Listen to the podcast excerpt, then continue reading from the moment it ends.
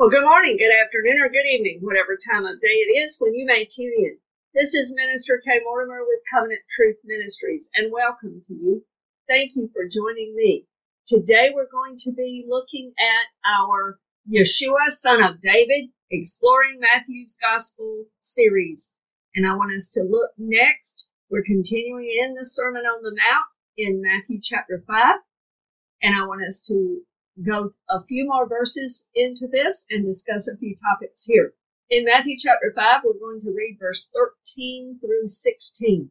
You are the salt of the earth, but if the salt loses its flavor, how shall it be seasoned? It is then good for nothing but to be thrown out and trampled underfoot by men. You are the light of the world. A city that is set on a hill cannot be hidden, nor do they light a lamp and put it under a basket, but on a lampstand and it gives light to all who are in the house. Let your light so shine before men that they may see your good works and glorify your Father in heaven. This is found inside the section we call the Sermon on the Mount, and it comprises three chapters early here in Matthew's books, chapters 5 through 7. So we'll be here for a little while over the next few lessons. We looked at the blesser in the last lesson, how he describes for us ways that we are especially blessed, including if we are persecuted for his name's sake. Today we're going to examine a few more verses carrying his message forward as we are now listening to a beautiful example of the teacher, rabbi, who is teaching us and expounding to us the whole of scripture setting things right and communicating the message and the heart of the Lord God through his written word. So today we're going to consider this topic, the example. Here let's see what Jesus has to teach us about the two main topics that he just gave us in this section, verses 13 through 16. After he describes the blessings we are afforded if we live as those described, now he moves on to establish who we are those who are called by his name and who have become his disciples, and what that means in terms of influence that we can have in the world. So he's telling us here that Christians are salt and light. Salt is a preservative, it's a flavor or seasoning, and it has a healing feature to it. All three of these can apply to us as Christians. As a preservative, we bring some preservation to the decay in the world through godly influence and actions. In other words, we can help influence people and businesses perhaps or laws or whatever it may be in our nations by giving godly wisdom, by speaking into those things, by helping. Not that we're taking over. Our kingdom Jesus said, My kingdom is not of this world. I'm not talking about that. But there are ways where we can have godly influence and actions that will help to preserve our society from total decay. This has always been God's desire as salt for us to help accomplish in this world because we live in a fallen world and there is much decay and rotting all over in the world. But we can bring a godly perspective and a godly influence through our actions, being a salty, being salt in the world, having that preservative influence and nature. Salt is also a flavor or a seasoning when we add it to things, for instance, when we're cooking. So we bring the word of God and the fragrance or flavor of Jesus into the world through our lifestyle, our obedience, and our witness. And then salt has a healing feature. We can also bring help and show the cure for the cancer and the sickness of sin in the world through our witness of Jesus Christ for those who will accept him. Our Lord is a healing God. He has his healing. He chooses those things. We don't understand all of the plan of God. But there is a cancer or sickness called sin that affects every human being. And that is the help that we can bring through the cure that God has provided. And it is Jesus Christ and the good news about Him for all who will accept him. Just as salt in a wound stings and hurts at first. Overall, though, its full work brings help and healing in the long run. In the long run. So does the conviction of the Holy Spirit of God to a lost person who is dying and suffering because of sin and its bondage. Sin is like a cancer, and the Word of God through faith in Jesus Christ, through that good news that we can bring to others, is the cure for that sickness, for that cancer of sin. Christians are to be salt in the world. We're to be preservative in the world that we, in which we live in and in which we have influence. We're to be bringing the healing of Jesus Christ and the Word of God to that culture. And we're to be bringing the fragrance and the flavor of Jesus and his love for the world.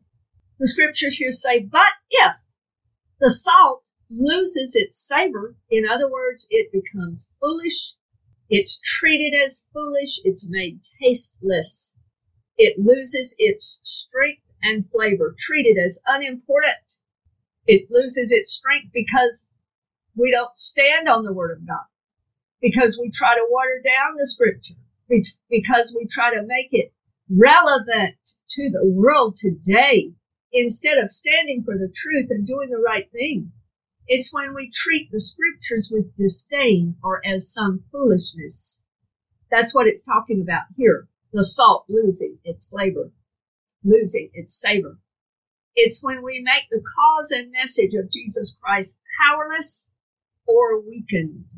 The New Testament also says in one place that some will come along having a form of godliness but denying its power. What is the power of this godliness? It's the gospel of Jesus Christ. I want to show you that from the scriptures in Romans chapter 1. The church that has the appearance of godliness or the people but deny its power. The power is in the gospel. It's the gospel of Jesus Christ. Paul tells us that. Romans chapter 1 verse 16 through 17 says this, For I am not ashamed of the gospel of Christ, for it is the power of God to salvation for everyone who believes, for the Jew first and also for the Greek. For in it the righteousness of God is revealed from faith to faith, as, as it is written, the just shall live by faith. So it's the gospel. The power is in the gospel. It's contained in the Bible, in the scriptures. The church must be salted and not lose its flavor, not lose or neglect its power. If we do, if we're not salted or if the salt loses its flavor, its savor, it is good for nothing, not even one good thing. Rather, it's to be rejected and trampled underfoot, treated with disdain. So we need to make sure that as the salt of the earth, we are doing what God wants us to do to bring the love and truth of the gospel of Jesus Christ to those he places us around in our circle of influence so that our influence is the same as good salt. And we can have a preservative influence, we can have a healing influence, and we can flavor and season the people that we're around with the truth of the Word of God and the love of Jesus Christ.